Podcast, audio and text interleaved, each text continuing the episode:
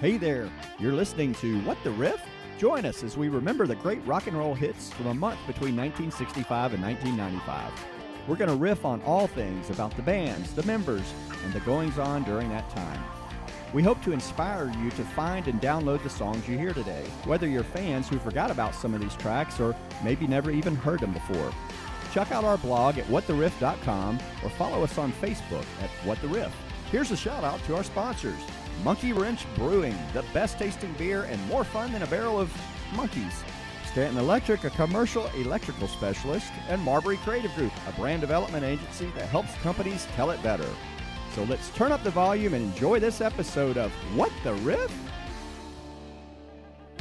Joie Chitwood drives a Chevette a record 5.6 miles on just two wheels. South Africa's military invades Angola. And the first legal gambling casino opens in Atlantic City. This is May 1978. And you're listening to What the Riff. I'm Wayne. I'm Rob. I'm Bruce. And I'm Brian. And Rob brings us this classic prog rock album. What you got, Rob? Indeed, this is UK. This is an amazing band, guys. Super progressive, super synthesizers, and you're going to recognize the voice here in just a second.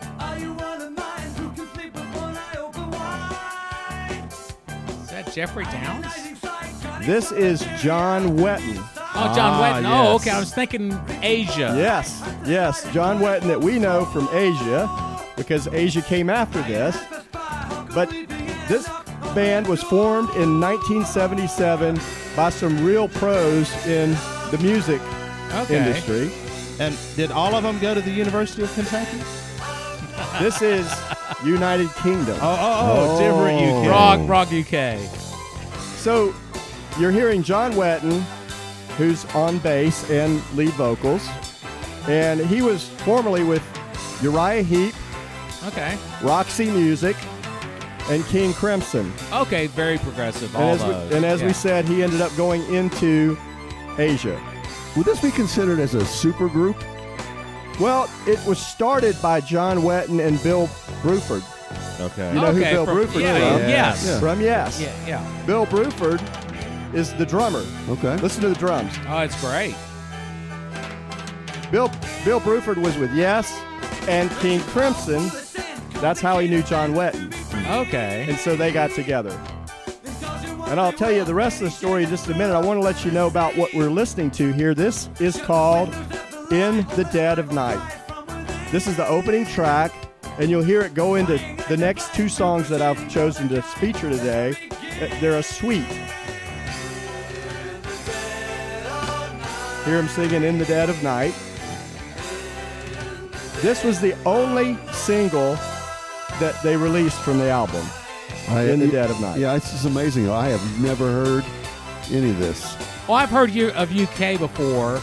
Uh, I I know I've listened to the album. Uh, I just don't remember it. Um, Yeah. once again, this is something that was down the memory hole for a while. Yeah. And we're now bringing this back, and that's the reason for what the riff. We're we're trying to bring these things back. I love that. Kind of like you, Wayne. I have heard of UK. I don't know that I have actually sat down and listened to a UK album like this. So Listen this to is this. a real treat. Listen to this instrument here coming up. This is being played by Eddie Jobson.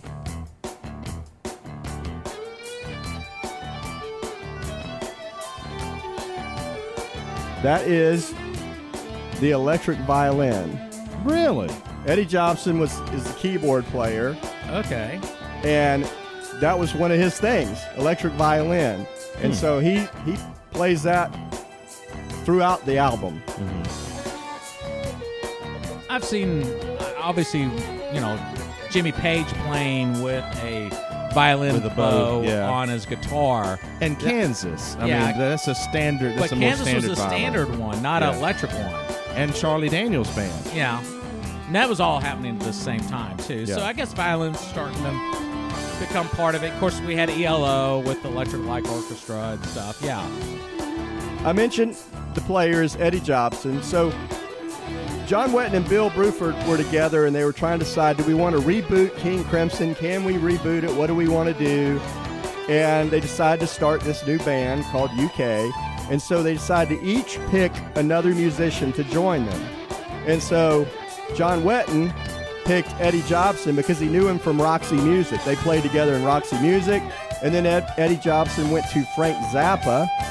And then they, he recruited him to come play with UK. Recruited Frank Zappa to play with UK?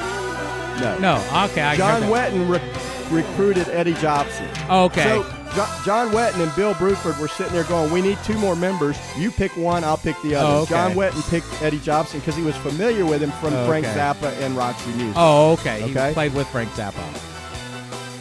There's also a brand new instrument that was introduced called the Yamaha CS80, which was an analog synthesizer that had just come out in 1977 by Yamaha, and so that's featured prominently throughout this album. Okay.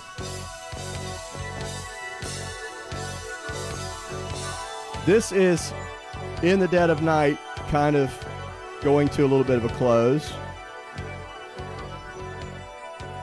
And then we're going to start into By the Light of Day. So you- okay. So, Ah. oh, your Okay. typical prog rock. The whole album side is one theme. exactly. Kind of has a little moody blues kind of flavor into Yeah. it, doesn't it? Yeah. It does. Yeah. Well, that one was in in seven time signature, so you know it's prog rock, right? Oh, this is almost sounding like, uh, I don't know, I Robot from Yeah. Alan Parsons. It kind of has that space feel and the Yeah. thing that Parsons was doing. Styx was doing a little bit of this kind of Yeah. space stuff. But Yeah. that's John Wetton again. Voice is just really good. He actually started off in classical music. His brother was in it, and he had to learn how to play some bass things for his brother. And so, I mean, his voice is kind of makes you think a little bit classic, but Well, Yeah. I mean that we we discussed this before. A lot of those prog rock groups were classically trained. Right. There's a, not a whole I, right now. I don't know of any really groups or anybody out there that come through like Juilliard or any of these classically trained musicians and becoming a rock star anymore. Wasn't that? Didn't Britney Spears go through Juilliard? I I think that was Disney. I think it was Juilliard movie. I think it was Juilliard uh, rent a movie place. I think. The Mickey Mouse Club. yeah. So you had John Wetton picking Eddie Jobson, Bill Bruford, he wanted to pick somebody. He knew a guy named Allan Holdsworth from a solo project that he had done, and Allan Holdsworth is on guitar. He's influenced Eddie Van Halen said he was influenced by Allan Holdsworth. Joe Satriani, John uh, Frusciante from Red Hot Chili Peppers. And then Frank Zappa said Allan Holdsworth was the most interesting guitarist on the planet. The most interesting guitar. Yeah, from Frank Zappa. Okay, this is that electric violin there. What's interesting that Frank Zappa would say that because he wasn't pl- planet Earth. So you know, Oh, I saw a doc on Frank Zappa. It's out there if you want to watch it. Yeah, they you can't really describe the music. I we would do an album, but if you look at the albums, they're really more of theater than anything else. It's a little prog rock. It's Yeah. a little funk. It's a little you know avant garde. avant-garde jazz. Is, Yeah. is what I would put it at because he he doesn't. There's no. I mean, I think Valley Girl. I think we did the song. Yeah. is the only real song they've done, and that was his daughter that did it too. Nanook the Eskimo is uh is, is quite the achievement, I will say. yeah, this is way, definitely prog rock. Prog rock all the way. I was turned on to these guys after I had the 1982 album Asia, which we covered. Yeah, that was our first one or second one. I think it's our episode two. I think. two or three. Yeah. It's right there at the front. And I had a neighbor. His name was Mark Alley, and he he had a couple of older brothers. Mark was about five years older than me, and he was listening to this album, and he said, "Yeah, this is uh, the guy." These are the guys. He was such a stoner. He goes, "These are the guys from Asia," and and he gave me the albums to uh, borrow. Yeah. I still have them. What a friend. Exactly. I was like There's no 16. telling. I'm the same way. I there's no telling how many albums I borrowed and never gave back. Now you've got some overdue fees coming Yes. your way Yeah, when this I- podcast. I heard them and I was just like, ah, man, this is great. So you still have the albums? I still have the albums. Okay. Yeah, and this they, they have a live album, and then they have this one was their was their first one. They kind of did uh, try to kind of do a little bit of a comeback. If you look at the graph on Wikipedia, there's this huge gap in the middle where there's nothing. When Asia was on, when they left Exactly. Asia. Exactly. Well, that's what I was thinking. If this is their first one, that's 78, and then the first Asia album pops up in 82, they wouldn't have had much time to come up with studio albums. They could have, you know, two, three, four at the max. Here we're going one more time into a transition, and this you can start to hear it a little bit. Goes into Presto, Vivace, and Reprise. Now listen to the keyboard here. This is Eddie Jobson just going to town.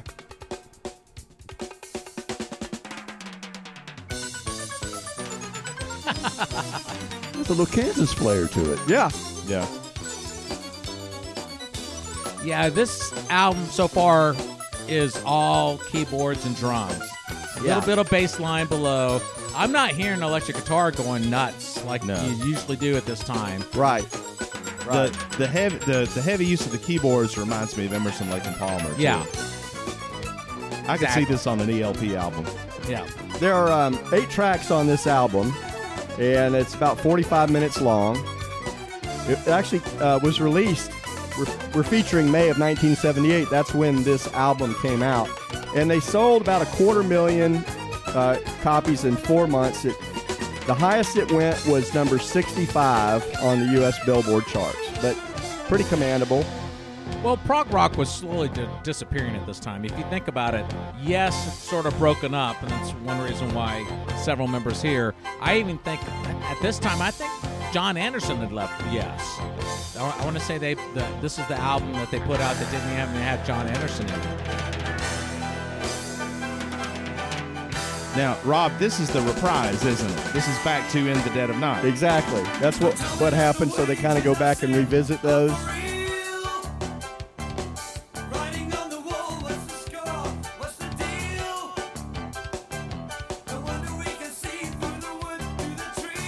It's a, great. It's the album side. so I'm loving this, Yeah. Rob. I am. in 2015, Rolling Stone magazine ranked this the 30th best progressive rock album of all time. Yeah. Wow. I can see. And um, yeah, for something that we haven't really, we're not that familiar with, unless you happen to have a Mark Alley in your neighborhood. I never heard the band until today. After this album, uh, Wetton and uh, Eddie Eddie uh, Jobson fired Holdsworth over musical differences, and then Bruford left because he was kind of tight, you know, He was the one that brought him in, He's right? the one that brought him in. So they picked up a new drummer named Terry Bozzio from Frank Zappa and began performing as a trio. Do you know where who's connected to Terry Bozzio? There's a it, that's a name we've talked about before. Yeah. After UK, Terry Bozzio got with Warren Cuccurullo and his sister, Terry's sister, Dale. Ah, yes. From Missing Persons. Missing persons. Yeah. Oh. Okay, now we're going to transition to the next song, Time to Kill. And it's a pretty abrupt start here because it is going from one song to the other on the other side of the album. And here's where we go. The sheets off ice cold again. Wolf at the door. Can I stand a dog's life here? I thought I would cover this, Time to Kill. But there's some really cool uh, songs on this album. One is called Mental Medication, and the other is called 30 Years, and it's kind of a retrospective looking back at the past 30 years of life. They're great to fall asleep to, so I didn't want to cover it because, you know, I didn't want us falling asleep. So, I mean, they couldn't have been 30 years old. What, what are they retrospecting about? I mean, well, they probably exactly were. that. This has almost a Broadway feel to me. Yeah. it, it does. And it also makes, Genesis. it makes me think of uh, Too Much Time on My Hands or something like Yeah. that. The, the in terms of the uh, concept, you know, time to kill. I got time to kill. Captivity even takes my lucid thoughts away from If you liked Asia and you enjoy synthesizers and you like prog rock, then download this album. Right. Is this their only one? No, they they had a they had a live album, Uh. and then they had one called um, I'm trying to remember if it was his or UK called Danger Money, but they didn't have a ton. They really didn't. But they got together, had some fun, put together a very long album. um, one of the things, like I said, that turned me onto this was John Wetton being from Asia. Sure.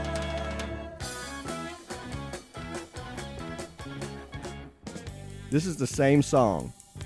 This is this is so much of a reminder for me, at least, of of Kansas. Yeah. Those different key Yeah. changes, the different. I never tempo really had thought about that until you said that. I mean, Especially the early Kansas song Yes. for America that's 10 minutes long. And Well, this is the thing. Prog rock has more in common with what people consider classical music. Yeah. You know, serious symphonic music than it does really with the rock era.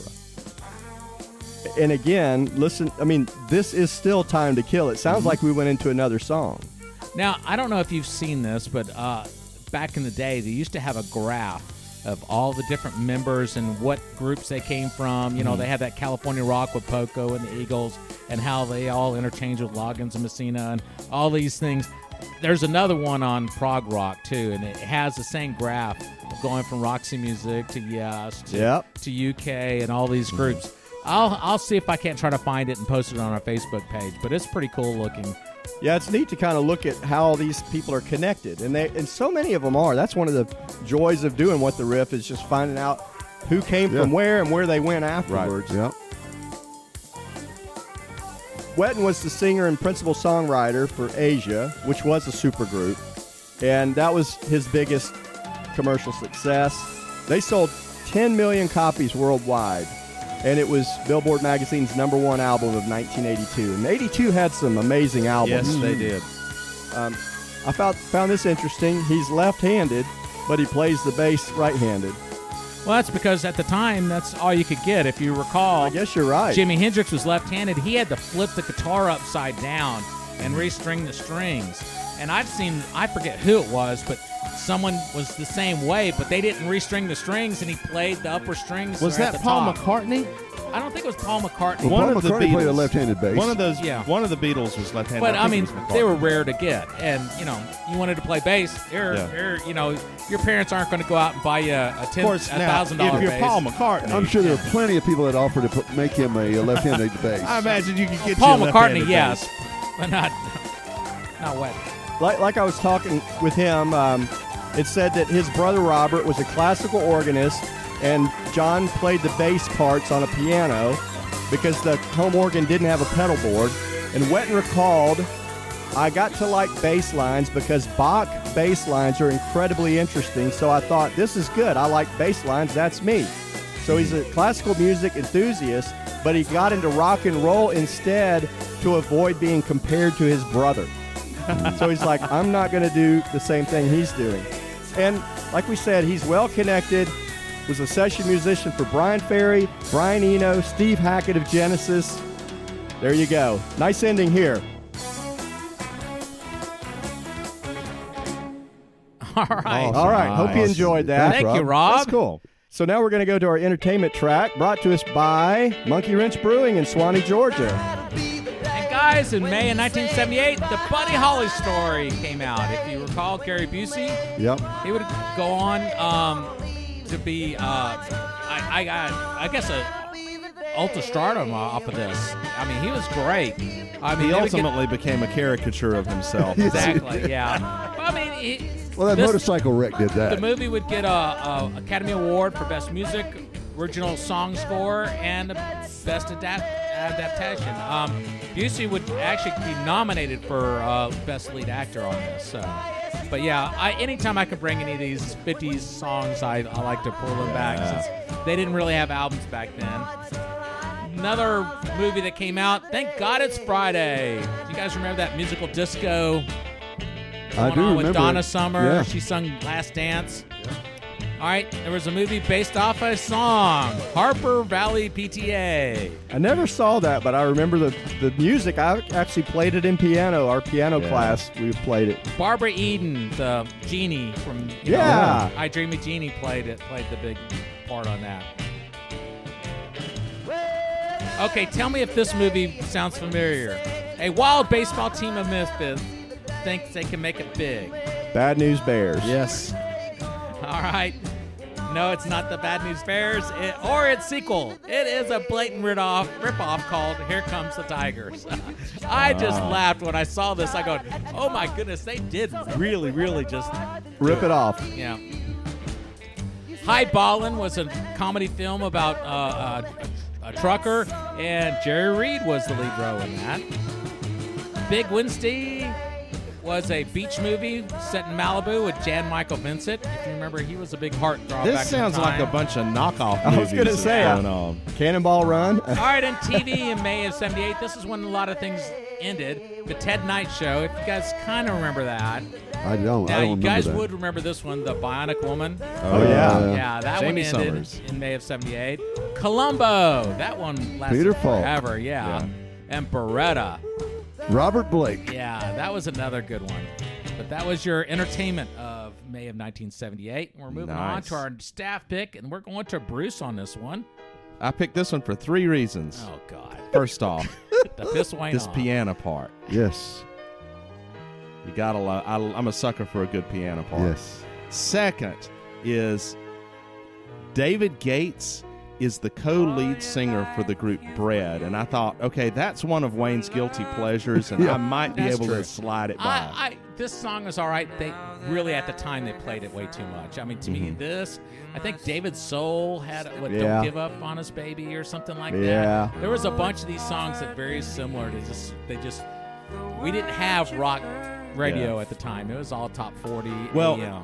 this really came from the movie The Goodbye Girl. So Yeah. this song is it's David Gates' Goodbye Girl, and it's the the main theme from the movie The Goodbye Girls and the Neil Simon. Uh, wasn't movie. Richard Dreyfuss? Richard Dreyfuss was in it. He won the Oscar for the best actor, and that's he was the youngest at the time, the youngest best actor Okay. uh, winner. So uh, so that was that's true. Now, I did not remember UK from May of 78, but I do remember this song from May of '78. Oh yeah, everybody. Well, it hit number fifteen on the Billboard Hot Yeah, it- 100, so It- everybody It immediately places me in 78. you know? Yes, yes. Who was who is uh, the uh, the actress in the movie? I, I remember the movie. Yeah, um, I've I had that. I, I don't remember the name, uh, Okay. but but it was uh, yeah, it was a definitely very popular Neil Simon Yeah. uh, movie. So But like you said, Bread. Yeah. I, now I didn't know this was the guy from Bread. Yeah. Truthfully, I mean I was whatever 16 years old, so I wasn't really paying attention. well, I But didn't yeah. either. But yeah, Bread. I mean, really get their greatest hits. It is. Put it on, have a date night, Easy listening. and it is Yeah. it is really really nice. Well, I said there were three reasons. Let me tell you the third reason Okay. is it's David Gates because when I started looking into this, his personal life was just fascinating to me. Get this. His first band was formed in high school in Tulsa, Oklahoma, and they released a 45 called Joe Baby that was written in 1959. It was written for his girlfriend at the time, uh, Jo Rita, and he married her and they are still married today. Oh wow! So, you know, these six week marriages and things like that, you just don't have that. So all those. Bread songs were actually written for his wife. Yeah, yeah. Cool. But he he was a very successful guy. Uh, just a fascinating story. Marsha Mason played in that movie, if Marsha you know who Mason. that is. Okay, I don't. Thanks, I remember the name, but I don't. My pleasure. Now we're going to Brian, bud. Uh oh, I think I know this song. Yeah, you do. If you This don't know it by now, I'm sorry. You, uh, I'll uh, I'll pray for you. Love that. Slow that hand himself, Eric Clapton. There is nothing that is This is one of Clapton's here with me. biggest hits in America. I was about to say this is one of the. It's a song that is overplayed, but I'm I just never get tired of it. No. He wrote it in the style of one of his favorite songwriters, the Oklahoma musician called J.J. Cale, spelled C A L E. Don't you think you want someone to talk Clapton said this song was as close as an Englishman could get to being J.J. Cale. And the B side of this single was Clapton's cover of Cole's song Cocaine. Do you remember that? Oh, that was the B side. That was the B side. No kidding. Hmm. I would almost, Sun ain't nearly I would have known cocaine more than this song. I mean, I Got a know lot of both, airplay. but And I- sure. uh, J.J. Cale did both songs. Well, he wrote them Yeah, both, yeah. yeah. skies. Love is all that So this is a matters. cover? Won't you stay with me? Or is No, it, did Clapton, Clapton write wrote it in this. this style? He wrote it in his style. Oh, okay, yeah, gotcha. but J.J. Cale, I think, wrote Ca- cocaine. yeah, Cale's is cocaine. Okay, gotcha. So in this song, of course, Clapton's trying to convince uh, a young lady that uh, hang out in bed with him instead of leaving. So think about the grammatical errors in this song. Lay down, Sally, which really grammatically it should say, lie down. Unless you're talking about laying. You know, to think Oh, about which this, is different. Well, well, we're gonna, we'll get we'll get to that point later. the think about this is where this is the rock and roll lifestyle. He's been in this for over 10, 15 years now. Yeah. And the groupies that stay and everything else, I could see after a while, it's like, you know, y- y- you'd like to have some company more than you just want to have a fling after with some of these girls. So, But, but, think, but listen to that guitar. That, to, to your point, it never gets old. It's just simple picking on a guitar. seems to me sort of like an early Dire Straits. A little bit. That's a, yeah, I can see that. Well, yeah, the, who uh, worked with Clapton on this was one of Clapton's backup singers named Marcy Levy. I was going to ask who the female voice was. Yep. And she uh, basically, according to Songfacts, says wrote this with him and sang on it. So you can hear her. That's Marcy Levy. She toured with uh, Bob Seger before joining Clapton's band in 73. So she's been around with some incredible musicians. I'm thinking I might do another Bob Seger album, or one of you guys needs to, because there's another another good one out there on the database. Several of them, actually. Yeah. Marcy Levy told Q Magazine in an, uh, in an interview, uh, we were in the studio one day and Eric said, I want to write this song called Lay Down Sally. So I went to the corner and came up with a melody. Hmm. How do these people do that? It's it's really impressive when you look at that creative. Oh my streak. gosh, There's yes. something miraculous about it. And it's always in that 20s to 30 range, or you know, even Yeah. teens. Mm-hmm. But after that, it's just like it's, h- it gets harder, mm-hmm. obviously. Yeah. All right. Thanks, Brian. Yep. That's really cool. Now we're going to go over to Wayne for his staff pick. Oh, we're gonna rock it, buddy. Off their second album, we have come for your children. I give you the punk band Dead Boys, and the song "Ain't It Fun." You guys probably haven't heard that unless you are a fan of Guns N' Roses. They did a sort of a compilation album of all their favorite songs, and this is one of the songs that Guns N' Roses did. It's off the off of the album The Spaghetti Incident. This starts a little bit like Sign of the Gypsy Queen. Yeah. Are you referring to Mr. Not Mr. April Wine? the band April Wine. Mr. April Wine. Well, out of Cleveland, these boys were regulars at the CBGBs in New York City, if you remember, back in the mid to late 70s, because Joey Ramone found them. And hey, buddy, you're punk, we're punk, come on and join us. And I thought about doing their first album, just doing the album, but you guys aren't really fans of stuff you just don't even know. So I just go, okay, well, this is a good song to do in it. I don't know. I like this. I, I really do. This doesn't sound punk to no, me. I was Oh. just about to say this Yeah. does not sound punk. It's more it of a sounds a, rock. little more southern rock. It'll pick up. This is sort of, you know, now we're getting there. This band was one of the first waves of punk rock in the United States.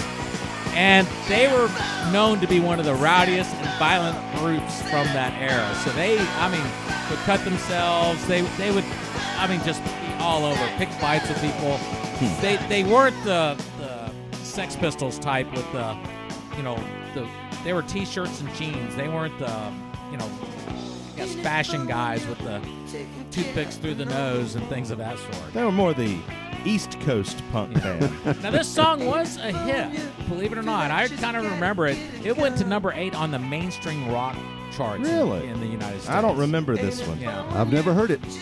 it's an ode to the wildlife. It's like, hey, who cares? So the whole thing is, ain't it fun when your friends despise what you become? Ain't it fun when you get so high you just can't come? You know. So it, they're, I mean, they were, I mean, they were that punk stuff. Their first album was called Le- Young, Loud, and Snotty. and if that is not a punk album title, I don't know what is.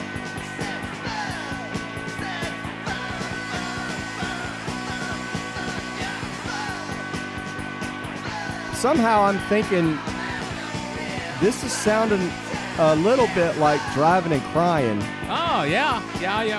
I, I wouldn't be surprised. Yeah. I don't know why, but it just I don't know if it's the singer. The singer has a little bit of that sound to him. Yeah. Yeah. But I mean, Ain't It Fun is is noted to be the first commercially released song with the lyrics containing a profound profanity. Um, I guess I best can say it was the "See You Next Tuesday" profanity, which is said once in the whole time.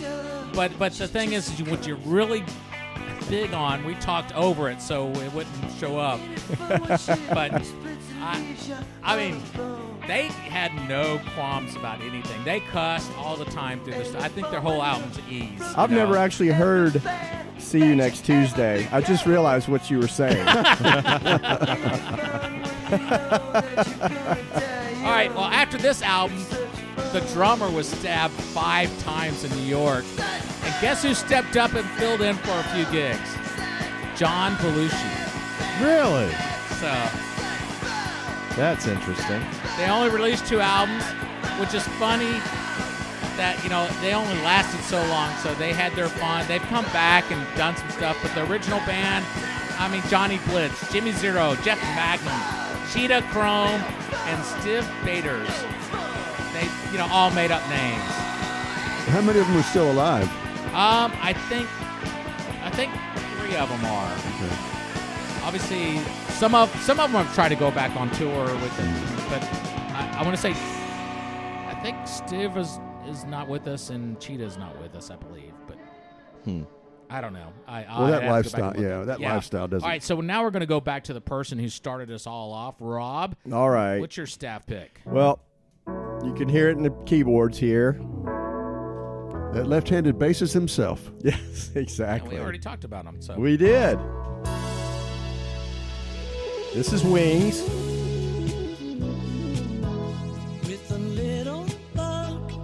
With a Oh, little this luck. was everywhere in 1978, wasn't it? You know. I just this is so- when I when I put it into my iTunes to listen to it and say, do I want to cover this one?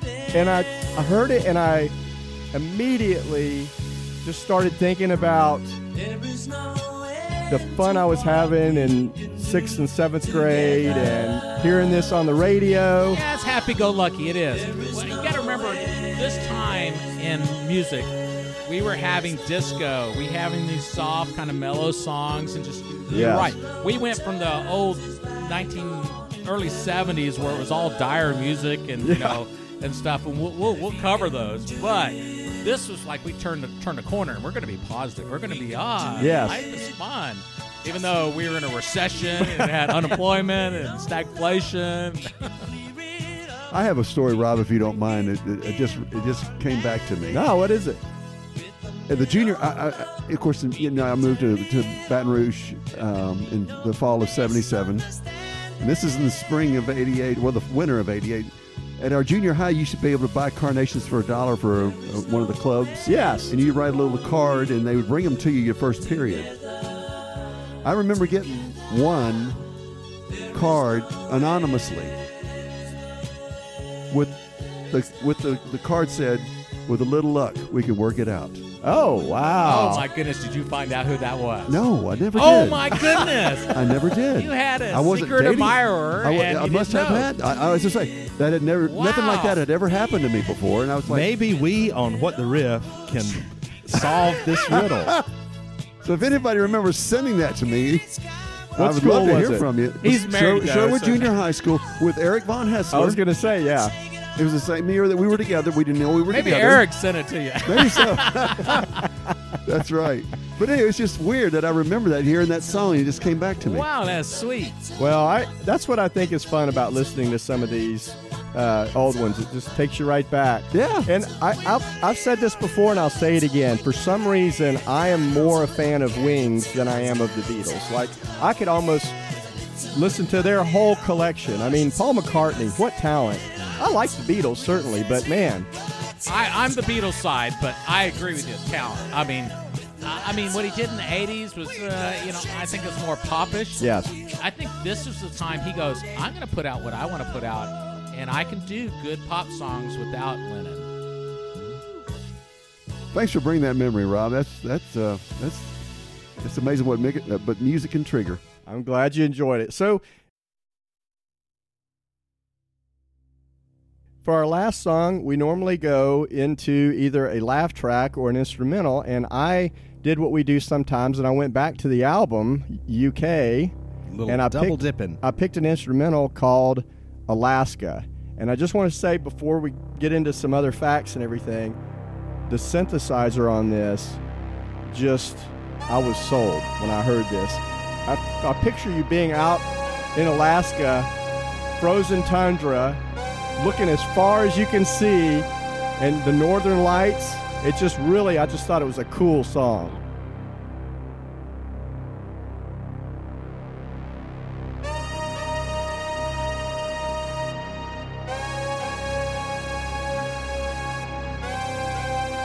Right, who's been to Alaska? I've traveled almost 3,000 miles in Alaska, which means I didn't travel a whole lot. But really, it was the southern part. Yeah.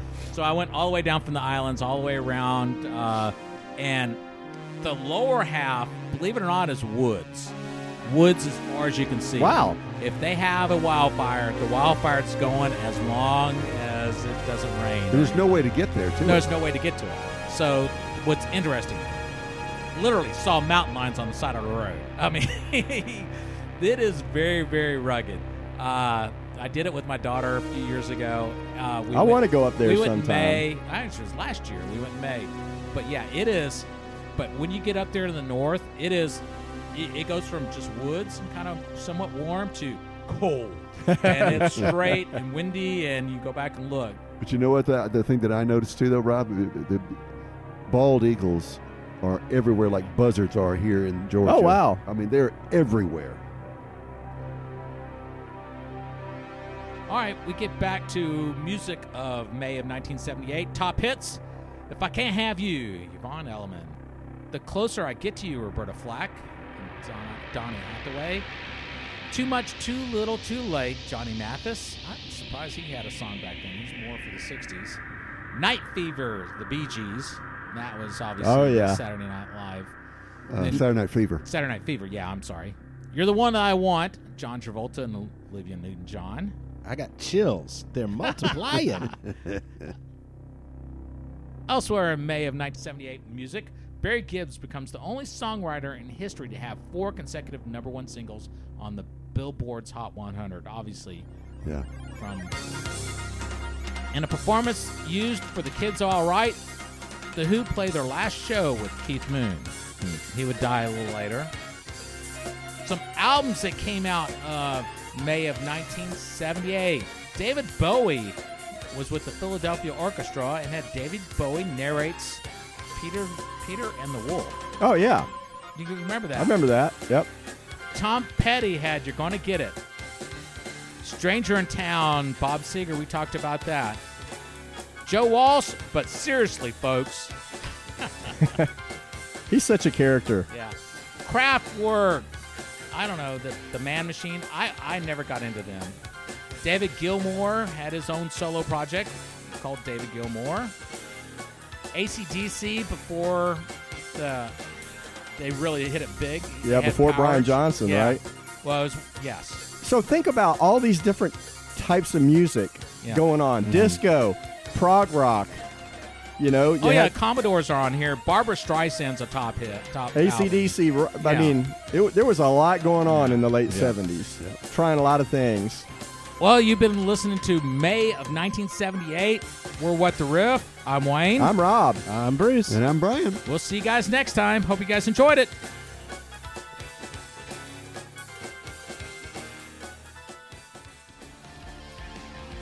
Thanks for listening to What the Riff? We hope you enjoyed the songs we had on tap today. Please tell your friends about us. Check us out at whattheriff.com and follow us on Facebook. Special thanks to our sponsors Monkey Wrench Brewing, Stanton Electric, and Marbury Creative Group. That's all for this week. See you next week on What the Riff?